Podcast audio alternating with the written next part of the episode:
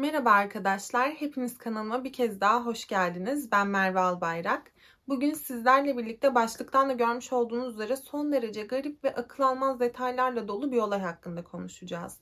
Ama öncesinde eğer sizlerin de bu şekilde benden araştırmamı, bu kanalda yer vermemi istediğiniz olaylar olursa her zaman için Instagram DM yoluyla benimle iletişime geçebileceğinizi de sizlere hatırlatmak istedim. O zaman daha fazla uzatmadan bugünkü videomuza konu olan Sharon Iverson hakkında konuşmaya başlayabiliriz. Bugün sizlerle 7 yaşındaki bir çocuğun başına gelebilecek en trajik olaylardan birisi hakkında Sharon Iverson hakkında konuşacağız. Sharon's'ın Jeremy Stromry adındaki bir gençle yolları kesişinceye kadar sıradan bir hayatı vardı. Jeremy 11 Ekim 1978 doğumlu bir gençti ve evlatlık alınarak büyütülmüştü. Biyolojik annesi kronik şizofreni sebebiyle defalarca kez hastaneye kaldırılmıştı ve en nihayetinde bir kliniğe yatırılmıştı. Babası ise azılı bir suçluydu ve bu yüzden de hapiste cezasını çekmekteydi. Yani anlayacağınız Jeremy hayata bir sıfır geriden başlamıştı.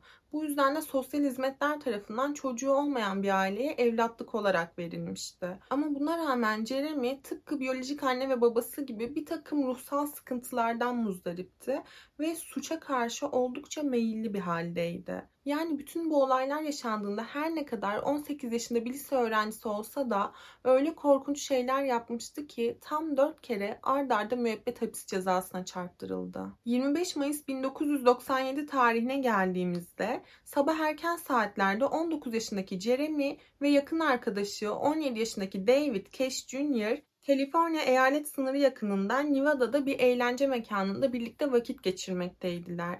Burası hem bir eğlence mekanıydı hem de bir kumarhane olarak hizmet veriyordu. Yani biri 17, biri 18 yaşındaki iki çocuğun vakit geçirmesi için oldukça uygunsuz bir yerdi. Jeremy bu dönemde Long Beach'teki Wilson Lisesi'nde henüz lise eğitimine devam eden bir öğrenciydi. Sabah saat 4 sularına gelirken Jeremy kumarhanenin içerisinde ortalıklarda gezen küçük bir kız olduğunu fark etti. Onunla defalarca kez dışarıdan eğlenceli görünecek şekilde birkaç kez iletişime geçmişti. Dışarıdan küçük bir kızla şakalaşan genç bir abi gibi görünmekteydi. O esnada küçük kızın babası bir şeyleri içmek ve kumar oyunları oynamakla meşguldü. Yani evet kızını yanında bir kumarhaneye getirmişti ama ona göz kulak olma konusunda birazcık yetersiz kalıyordu. Hatta bir noktada bu küçük kız oraya buraya gidip durduğu için ve güvenlikler sürekli onu etrafta başıboş bir şekilde gezerken bulup babasına geri iade ettikleri için bu adam daha fazla oyununun bozulmasını istemedi ve kızını Atari salonunda oyun oynamakta olan 14 yaşındaki abisine emanet etti. 14 yaşındaki abi Harold aynı babası gibi kendisine Atari salonunda oynadığı oyuna kaptırmış bir haldeydi. Ve bu yüzden de bu küçük kız abisinin yanından da ayrılıp oraya buraya gitmeye, etrafı keşfetmeye, gezip görmeye devam etmek istiyordu. Yani hem abisi tarafından hem de babası tarafından tamamen ihmal edilmiş bir haldeydi. Yetişkinlerin arasında bir kumarhanede tek başına vakit geçirmek zorundaydı. O gün gece boyunca güvenlikler defalarca kez bu küçük kızı mekanın içerisinde başıboş bir şekilde gezerken yakalamaya devam ettiler ve her seferinde sırf başına bir şey gelmesin diye babasına geri iade ettiler. Bu küçük kız anlayacağınız üzere Sharon's'tan başkası değildi. Sharon son olarak babasının yanından tuvalete gitmek için ayrıldı fakat 18 yaşındaki Jeremy'nin hedefi haline geldiğini farkında dahi değildi. Jeremy en nihayetinde doğru zamanın geldiğini düşünüyordu. Çünkü kızın sık sık ortalıklardan kaybolduğunu ve babasının bu durumu asla fark etmediğini gözlemleyecek kadar vakti olmuştu. Bu yüzden Sharon's'ın peşine takıldı ve onu kadınlar tuvaletine kadar takip etti. Sharon's tuvalete girer girmez Jeremy de onun peşinden girmişti. Fakat bu durum küçük kızı hiç panikletmedi. Çünkü içeride oyun salonunda bu abiyle oldukça fazla vakit geçirdiği için yani ona bir nevi aşina olduğu için paniklememişti. Yani onu bir oyun arkadaşı olarak falan görüyordu büyük ihtimalle. Bu noktada Jeremy tekrardan Sharon'sa eğlenceli bir şekilde sataşmaya devam etti. Hatta ona elinde ıslatmış olduğu tuvalet kağıtlarını fırlatmaya başladı. Sharons da aynı şekilde ona karşılık vermeye başlamıştı. Yani dediğim gibi büyük ihtimalle bunun sadece bir oyun olduğunu düşünüyordu. Ama bir noktada işler yavaş yavaş çirkinleşmeye başladı. Çünkü Jeremy Sharons'a yaklaşmaya hatta ona dokunmaya başlamıştı. Büyük ihtimalle küçük kız bir şeylerin farklı gittiğini, garipleşmeye başladığını hissiyat olarak fark etmiş olmalı ki Jeremy'nin hareketlerinden rahatsız olduğunu belli edecek şekilde ondan uzaklaşmaya başladı. Jeremy'nin hareketleri ve sataşmaları rahatsız edici bir boyuta doğru tırmanmaya devam ediyordu. Bu noktada Sharons'ın ona sarı plastik bir ıslak zemin tabelası fırlattığı dahi iddia edildi.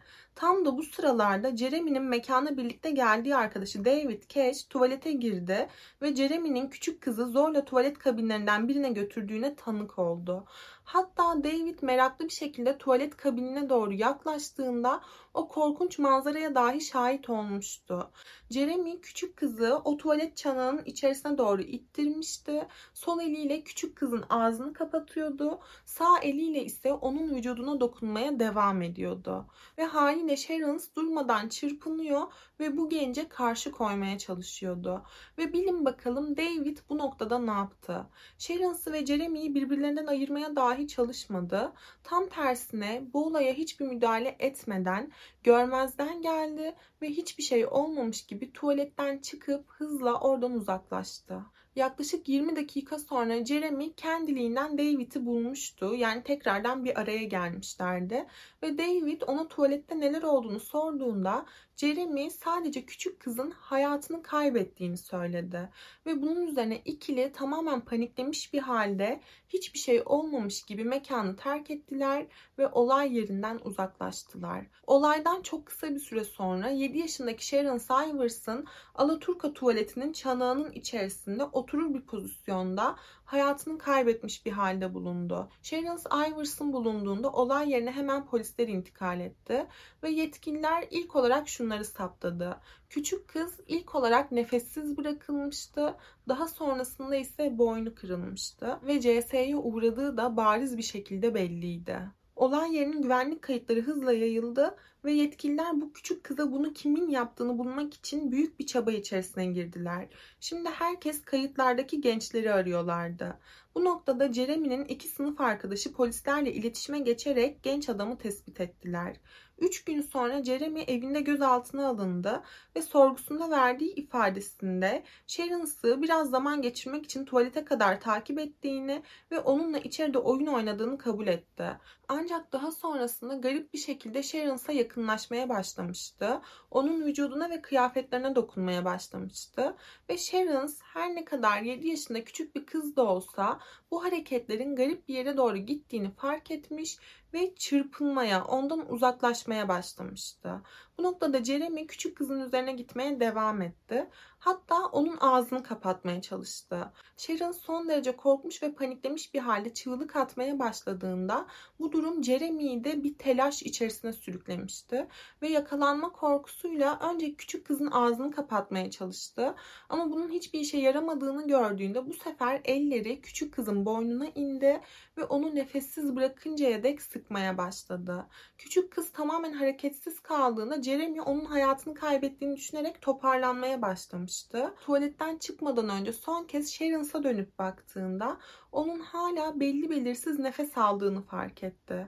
Ve başladığı işi bitirmek için Sharon's'ın kafasını tekrar yerden kaldırdı ve hızlı bir şekilde yana doğru yatırdı. Sharon's'ın boyun kemiğinin kırıldığını duyduğunda yani o sesi duyduğunda küçük kızın hayatını kaybettiğinden emin olmuştu ve onun o küçük vücudunu tuvalet çanağının içerisine yerleştirerek hızla olay yerini terk etmişti.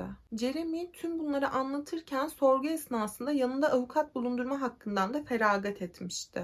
Mahkeme karşısına çıkartıldığında Jeremy'yi Menendez kardeşleri de temsil etmiş olan Leslie Abramson savundu. Jeremy mahkemede o sırada alkol ve madde aldığından ötürü kafasının çok güzel olduğunu, bu yüzden de işlediği suçları hatırlamadığını iddia ediyordu. Bütün bu olup bitenler Jeremy'ye evlat edinen ve büyüten aileyi o kadar şaşırtmış, o kadar dehşete düşürmüştü ki aile Jeremy'nin kendisine evlat edinilmesinde rol oynayan Sosyal Hizmetler Kurumu'na ve oradaki çalışanlara yani memurlara bir dava bile açmıştı. Çünkü iddialarına göre memurlar Jeremy'nin evlat edinilme aşaması aslında aileye onun geçmişi hakkında yani daha doğrusu biyolojik geçmişi hakkındaki bir takım hayati detayları paylaşmamışlardı. Örneğin Jeremy'nin biyolojik annesinin kronik bir şizofreni hastası olduğunu, babasının azılı bir suçlu olduğunu koruyucu aileyle paylaşmamışlardı ve aile haliyle bütün bunların kalıtsal bir şey olduğunu льда. Zaten bu duruma baktığınızda fark ediyorsunuz ki Jeremy her ne kadar farklı bir ailede büyütülmüş olsa da gerçekten de biyolojik anne ve babasının yıllarca mücadele etmiş olduğu bütün sorunları üzerinde taşımaktaydı. Ama yine de Jeremy'nin koruyucu ailesi yani onu evlat edinen, bakıp büyüten bu aile bu süre zarfında onu reddetmediler ve maddi manevi her şekilde yanında olmaya çalıştılar. Mahkemede Jeremy'nin yaşanan olayları hatırlamadığı, o yüzden de belki de tüm bunları her şeyi gördüğünü iddia eden Jeremy'nin yakın arkadaşı David'in gerçekleştirmiş olabileceği de gündeme geldi. Yani belki de David Sharon'sa bütün bunları yapmıştı ve o esnada Jeremy'nin hiçbir şeyi hatırlamayacak kadar kafasının bulanık bir halde olduğunu farkındaydı. Bu yüzden de bütün bu olaylara şahit olduğunu iddia ederek suçu arkadaşının üzerine atmaya çalışıyor olabilirdi. Fakat mekandaki güvenlik kayıtları detaylı bir şekilde incelendiğinde fark edildi ki böyle bir şey imkansızdı. Çünkü olaylar tam da David'in anlattığı gibi gerçekleşmişti. Yani Jeremy Sharon's'ın peşinden tuvalete girmişti. David ikiliden sonra tuvalete giriyordu ve onlardan önce dışarıya çıkıyordu. Yani böylesine bir olayı gerçekleştirebilecek kadar uzun bir süre boyunca tuvaletin içerisinde bulunmamıştı. Haliyle Sharon's'ın ailesi David'in de aynı şekilde yargılanmasını talep etti. Fakat yetkililer David'in bu olayda hiçbir rolü yani birebir bir şekilde doğrudan hiçbir rolü olmadığını öne sürerek David'in yargılanmasını uygun bulmadılar. Fakat David yapmış olduğu bu şeylerden ötürü kendisini hiç de suçlu hissediyormuş gibi görünmüyordu. Yani bütün bu olaylara şahit olmuştu. Arkadaşının bir tuvalet kabininde küçük bir kızı sıkıştırdığını ve ona dokunmaya çalıştığını görmüştü. Ama onu durdurmaya dahi çalışmamıştı. Ve yapmış olduğu açıklamalarda defalarca kez bu durumdan ötürü kendisini hiç suçlu hissetmediğini, suçlu olduğunu dahi düşünmediğini dile getirdi. Hatta David vermiş olduğu bir röportajda başka birinin hayatı için üzülüp uykularımı kaçırmayacağım. Önce kendim için endişeleniyorum demişti. Ve sonrasında da bir radyo programında şunları dile getirdi. Çok trajik bir olaydı ama gerçek şu ki küçük kızı tanımıyorum. Panama veya Afrika'da her gün hayatını kaybeden insanları da tanımıyorum. Bu yüzden onlar için pişmanlık duyamıyorum tanıdığım tek kişi Jeremy'ydi. Sadece onun için üzülüyorum demişti. Yani David'in de aslında Jeremy kadar sıkıntılı bir genç olduğu belli oluyor. Çünkü yani hiçbir insan sırf tanımadığı için böylesine bir olaya müdahale etmeden duramaz. Yani o esnada tek başına olduğu için ve Jeremy'nin kendisine karşı olan tepkisinden korktuğu için dahi geri dursa gidip bu durumu güvenliklere bildirebilirdi. Yani bir şekilde birilerinden yardım isteyebilirdi. Ama olaya hiçbir şekilde müdahale etmediği yetmezmiş gibi defalarca kez yapmış olduğu açıklamalarda kendisinin hiçbir suçu olmadığını ve kendisini suçlu hissetmediğini, bu olay hakkında hiçbir pişmanlığı olmadığını iddia etmişti. Yani sırf tanımadığınız için bir insanın başına böyle bir olay geldiğinde üzülmüyorsanız ben size insan bile demem. Belki de David bütün bunları gördüğü ilk anda en azından Jeremy'yi küçük kızın üzerinden çekseydi, ne yapıyorsun başımız belaya girecek tarzında bir şeyler söyleseydi, belki de Sharon olay yerinden sağ salim bir şekilde kurtulabilirdi. En nihayetinde 8 Eylül 1998'de Jeremy üzerindeki tüm suçlamaları kabul etti.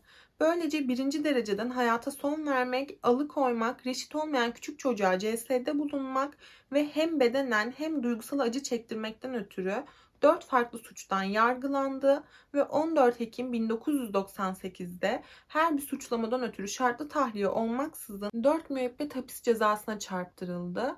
David ise bütün bu olanlardan hiçbir ceza almamıştı. Sharon's'ın ailesinin tüm ısrarlarına rağmen. Peki siz bu olay hakkında neler düşünüyorsunuz? Gerçekten çok merak ediyorum. Sizler böyle bir olaya tanık olsaydınız, yani en yakın arkadaşınızın bir suç işlediğini görseydiniz, bu kadar büyük bir şey olmak zorunda da değil. Küçük de olsa bir suç işlediğini görseydiniz, olaya müdahale eder miydiniz? Tamam onu ele vermek istemeyebilirsiniz o esnada ama olaya müdahale eder miydiniz? Onun dönüşü olmayan bir hata yapmasına engel olur muydunuz? Bunu gerçekten çok merak ediyorum. Sizin bu olay hakkındaki görüşlerinizi gerçekten çok merak ediyorum. Eğer sizlerin benim anlattığım şeylere eklemek istediğiniz bir şeyler varsa, bizlerle ekstra olarak bir şeyler paylaşmak istiyorsanız, yorumlarınızı, görüşlerinizi, varsayımlarınızı paylaşmak istiyorsanız mutlaka yorumlarda bizlerle paylaşmayı ihmal etmeyin. Bugünlük benden bu kadardı. Bir sonraki videoda görüşmek üzere. Kendinize iyi bakın. Hoşçakalın.